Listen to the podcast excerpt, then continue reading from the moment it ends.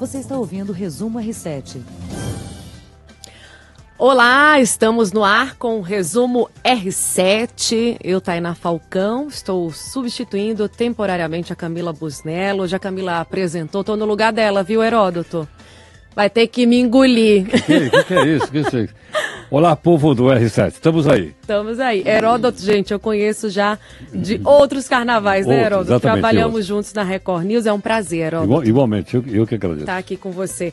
Infelizmente, a gente vai começar com a notícia bem, bem, bem difícil de dar, né? Uh, o Brasil registra um caso de agressão à mulher a cada quatro minutos. O Ministério da Saúde de 2018 fez um levantamento de 145 mil casos de violência de vários tipos: física, psicológica, sexual, patrimonial, moral.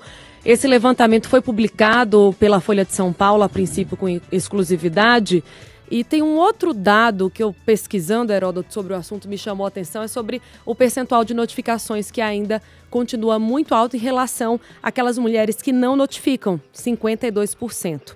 Porque tem medo, porque se sentem culpadas, dependem financeiramente e por conta principalmente também da ineficiência do Estado, né, Heródoto? Agora, você veja, veja bem, esses números são atuais. Sim. Uh, você imagina no passado, devia ter muito mais gente sendo violentada e não havia coisa alguma. Você não tinha a delegacia da mulher, você não tinha facilidade de fazer um boletim de ocorrência e mais. Muitas vezes os números divulgados pelas secretarias de segurança pública estaduais, ela, eles eram escamoteados. Você não tinha um portal de transparência como nós temos hoje. Então eu acho que apesar do número ser estarrecedor, não podemos ter isso aí, você imagina como é que era no passado, quando essas coisas não tinham números para a gente saber como é que a gente estava indo. Pois é. Agora que a gente tem, a gente precisa evoluir, né? São claro. mortes anunciadas, né, Heródoto? Não dá para ficar desse jeito. A mulher vai lá, denuncia uma vez, denuncia outra, nada é feito, e aí a gente sabe como é que acaba essa história. Mas olha, eu imagino também o seguinte: o fato das mulheres terem uma ascensão social e principalmente econômica maior na sociedade, elas estão podendo enfrentar melhor isso. Porque Sim. antes ela estava na total dependência econômica. Sim. Ela não é? É. é Às vezes, até para não passar fome junto com os filhos, ela resolvia deixar barato. Hoje eu acho que, felizmente, está acabando.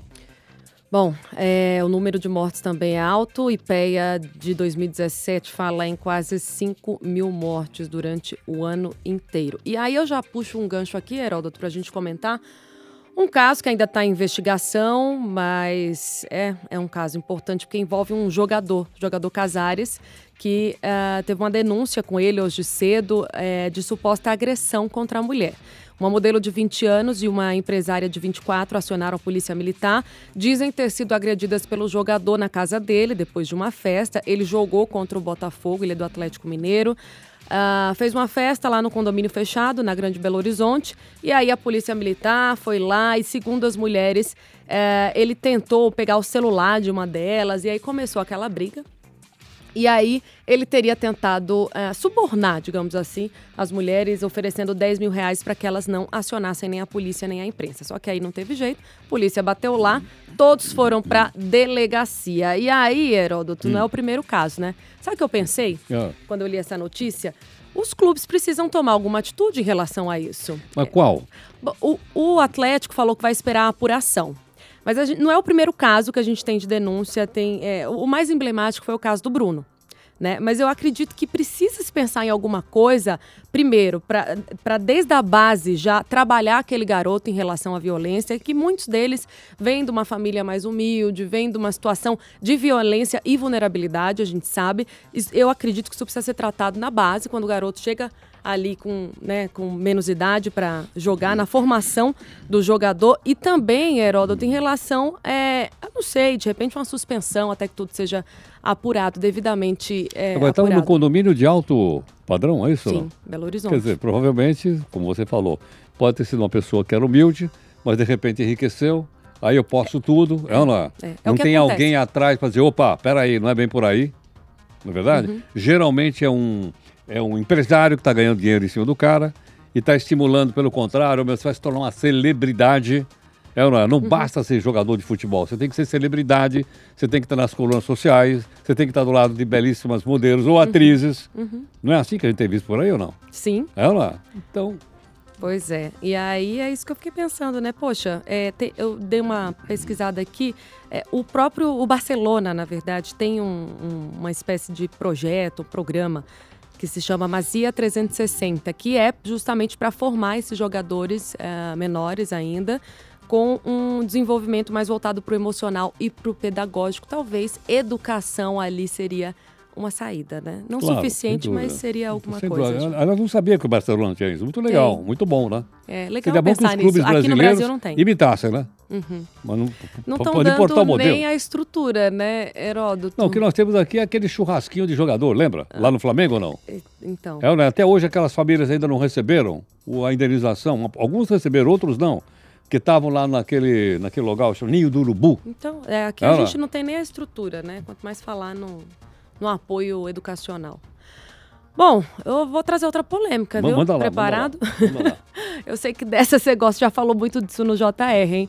Corpo de homem que, mor que morreu após cair de patinete foi enterrado em BH. O que, que aconteceu? O engenheiro elétrico, eletrônico, aliás, Roberto Pinto Batista Júnior, 43 anos, morreu depois de cair de um patinete elétrico. Ele estava é, lá em Belo Horizonte, isso aconteceu, né? Ele estava passeando de patinete, bateu a cabeça em um bloco de concreto.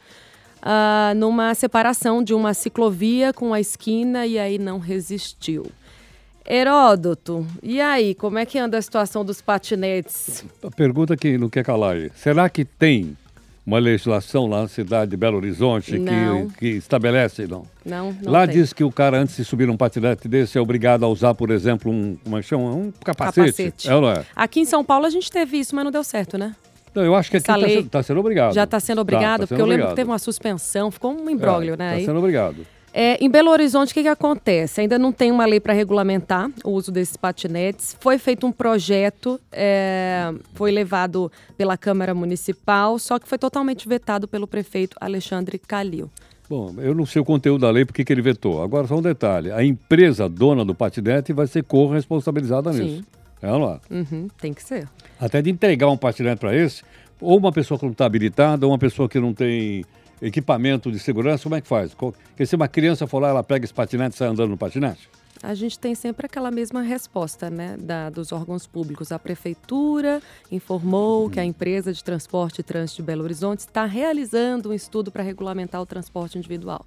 Não sei quando que isso vai acabar, né? Agora, é, tem projetos sim tramitando no Senado para valer para o Brasil inteiro, porque isso é uma febre em todas as capitais, uhum. né? Quase todas, eu acho. Ah, e aí, as, os principais pontos desses projetos do Senado é a instalação de um velocímetro e o uso obrigatório, que você falou agora, do capacete. E aí, com velocidades máximas de 6 km em calçadas e 20 km nas ciclovias e ciclofaixas seriam mantidas. Agora, tem um negocinho também, você falou de educação agora há pouco. Sim. É o seguinte, uh, precisa de educação. O cara pega um patinete desse, em vez de andar 20 por hora, ele anda 40. E sai cortando os carros. É não é? É. O cara pega uma moto, por exemplo, que tem que parar quando você tem o sinal vermelho, o cara não para, pô. Hoje de manhã eu vi o cara passar no sinal vermelho a uns 80 por hora, hein? passou pela faixa de pedestre. Imaginando o seguinte: se ele pega alguém naquela faixa de pedestre, ele matava a pessoa. Uhum. E o cara não tá nem aí, sumiu. Aliás, eu não sei porquê, moto no Brasil não tem placa dianteira. Você já viu isso ou não? Não. Não tem placa, só tem placa traseira, não tem placa dianteira. Eu não sei se eles passam tão rápido que a gente só consegue olhar a placa traseira mas parece o seguinte, que a lei de trânsito não vale para moto. Ele anda em cima da calçada, ele anda contramão, ele passa com o sinal vermelho e não acontece nada.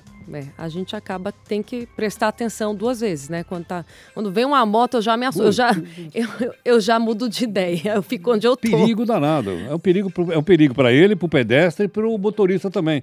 Porque você sabe que tem partes do carro que é o chamado espaço morto que a gente não consegue chegar. Uhum. É? Então vale para patinete, para patim, para moto, enfim. É. Imagina a gente agora ter que também é, é, lidar com os, com os, patinetes ali cortando os carros, seria uma loucura, né?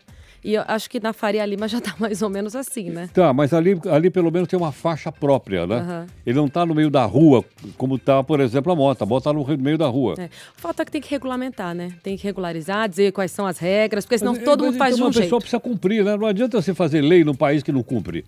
É ou não é? Uhum. Lei ou a gente cumpre. A gente tem muita lei, aliás, né? Pô, não temos lei demais. Ou a gente cumpre ou a gente revoga, senão e outra, desmoraliza. Quem vai fiscalizar também? Você não viu aquele negócio de fumar no parque? Não teve aquele. Uhum. É, é, proibido fumar no parque. Foi pego fumando no parque, 500 pau de multa aqui em São Paulo. Sim. Aí você chega lá e diz, ó, o senhor tá multado por quê? Ó, o senhor tá fumando? Não, eu não. Olha o cigarro na sua mão, peraí. Eu tô segurando esse cigarro aqui na minha mão, porque o cara foi lá e me... Não, é. É. E aí? Como é que você vai multar o cara? Aí fica, né, por conta do Entendeu? agente, né? Então, muita, muita a coisa que podia ser substituída por uma plaquinha, é proibido fumar, e as pessoas com educação respeitam, você faz uma lei para ninguém obedecer. É uma via de mão dupla. A gente Muita também lei, tem que, muita lei. tem que se educar, né, do lado de cá e eles lá têm que colaborar. Falar de economia agora, Heródoto. Desaceleração mundial e atividade local fraca tiram fôlego do comércio exterior do Brasil. A desaceleração global, crise na Argentina, incerteza local, tudo isso pode prejudicar o comércio brasileiro. Para 2019, o Fundo Monetário Internacional prevê que o produto interno bruto global cresça 3,3%, resultado mais fraco do que o ano passado, quando a alta foi de 3,6%. O crescimento mais baixo da economia mundial reduz os preços das commodities e o volume demandado pelos países compradores. A China aqui, que está em guerra comercial com os Estados Unidos, é a- o país que é o maior comprador de commodities no Brasil, né? En- entre os itens mais vendidos, soja, petróleo, minério de ferro. E Heródoto, a gente vai se recuperar, hein? Será? A curto tempo, né? prazo, Não, nada, né? Agora, nós 2020 o pessoal já está meio. Então, nós temos dois. Nós temos Desanimado. um cenário externo que não é Não favorável e o interno que é de uma tentativa de recuperação, né? Uhum. Então, são dois cenários não favoráveis, eu acho. Eu fiz uma reportagem a semana passada sobre as exportações, como que, isso, como que a crise na Argentina está interferindo nas exportações do Brasil com o setor ah, automobilístico, né? E o pessoal falando que assim não, não dá para prever, que são, são bem desanimadores ali os o- as previsões são desanimadoras e que isso tem que a Argentina ela compra acho que 70% do que a gente manda para fora vai para a Argentina, né, de carros. Então, pelo menos o pessoal das montadoras estão tão bem chateados aí, não estão esperando muita coisa não. A Argentina é o terceiro parceiro comercial Sim. do Brasil. E o primeiro é- na América Latina. né? Primeiro na América Latina, é a Argentina. Agora, se eles forem mal, para nós não é bom que eles vão mal. Não é bom, e eles Ah, vão bem mal, É né? bom que eles, que eles vão bem. Heródoto, vamos chamar agora o André Tal, que é repórter do Jornal da Record. Sabe que o nosso presidente ainda está lá, né? Tá. Aliás, aqui em São Paulo, Tá em São internado. Vamos ver como é que ele está. Olá, o presidente Jair Bolsonaro tem quadro estável, não sente dor e não tem febre. Ele se recupera aqui no hospital, na zona sul de São Paulo, de uma cirurgia realizada ontem para a correção de uma hérnia no abdômen. Hoje, os médicos já liberaram o presidente para dieta líquida à base de água, chá, caldo e gelatina e também para a fisioterapia, inclusive com caminhadas nos corredores do hospital. No início da tarde, o presidente em exercício, Hamilton Mourão, fez uma visita a Bolsonaro, mas não conversou com a imprensa. A previsão é de que Mourão continue no cargo até a próxima quinta-feira, mas segundo o porta-voz da presidência, já a partir de amanhã, Bolsonaro deve despachar daqui do hospital. De São Paulo, André Tal. Heródoto. Oi. E aí, será que ele vai lá para a Assembleia Geral da ONU? Ah, vai. O médico falou Vai. que, ó, não dá para falar sobre isso agora não, mas ele falou que vai Acho que até de cadeira de rodas. Olha, a Assembleia Geral da ONU... come- Dia 24, né? É, é a terceira terça-feira do mês de setembro. Uhum. É 24? Então, todo ano, na terceira terça-feira do mês de setembro, tem a Assembleia Geral da ONU. Qual é o primeiro país a falar? Brasil. Nós outros. Brasil. Por quê? Porque o Brasil foi o primeiro signatário da Casa da ONU. Tá certo. Entendeu? Por isso que o Brasil é o primeiro a falar, abre a Assembleia e o representante do Brasil, geralmente o presidente. Não era o presidente, hein? Não era. Hum. Quem que era? era? Era o ministro das Relações Exteriores. Aí um belo dia, não me lembro qual deles foi a primeira. Ah, o resto, então agora, eles, pô, não vou perder Ah, essa agora- chance. Ana, então Eu- a turma corre para lá. Pois é, o presidente quer estar quer tá lá nesse, nessa função de prestígio, né? É, e depois os outros países também. ah, você vê, tem o Trump, tem o pessoal todo. Porque ali, agora, você tem uma exposição mundial, não, não. é? Uhum. O mundo inteiro é tem a sua imagem. Então, agora só vai pr- primeiro-ministro, presidente, etc. E desse discurso, Heródoto, o que, que é esperado Brasil? Nada, você pode falar o que você quiser. Qualquer coisa. Eu acho que o prazo tem oito minutos para falar, salvo engano. Tenho bem certeza do tempo. Tá. Acho que são oito E minutos. geralmente aborda-se. Você fala o que assuntos? você quiser. Tá certo? O Maduro vai estar lá. Ela. Entre outros. Maduro vai estar lá. O presidente de Cuba vai estar lá. O Trump vai estar lá. O Macron também vai estar lá. O Macron, por exemplo, poderia falar sobre. Ah, deixa eu ver o que, que vamos dizer. Não, melhor mudar de assunto. E vai dar briga, vai dar, vai dar, é melhor deixar pra lá. Ô, Heródoto, outra coisa, né? Eu, a Receita abre hoje consultas ao quarto lote do imposto de renda. É, quem será que tem dinheiro para receber aí que está assistindo a gente, hein? Serão contemplados mais de 2 milhões de contribuintes, totalizando 3 milhões e 3 milhões 3 bilhões, opa, e meio de reais. O crédito vai ser feito no dia 16 de setembro e corrigido em 3,08%, de acordo com a renumeração da Selic entre maio e setembro. Aí, só para o pessoal saber: quinto lote, 15 de outubro, sexto, 18 de novembro, sétimo, 16 de novembro. E aí você pode consultar se tiver alguma dúvida, preciso fazer isso, 146 ou site da Receita, receita.fazenda.gov.br. E olha, tem um detalhe interessante aí, é o seguinte. Por que, que ela está devolvendo? Porque cobrou mais. Uhum. Não, não é? Por que, que ela está pagando com juro da Selic, como você lembrou aí? Porque a Selic é que serve como taxa básica de juro. Então, receber com o juro, hoje está em 6% ao ano, a Selic. Eu acho que não é um mau negócio.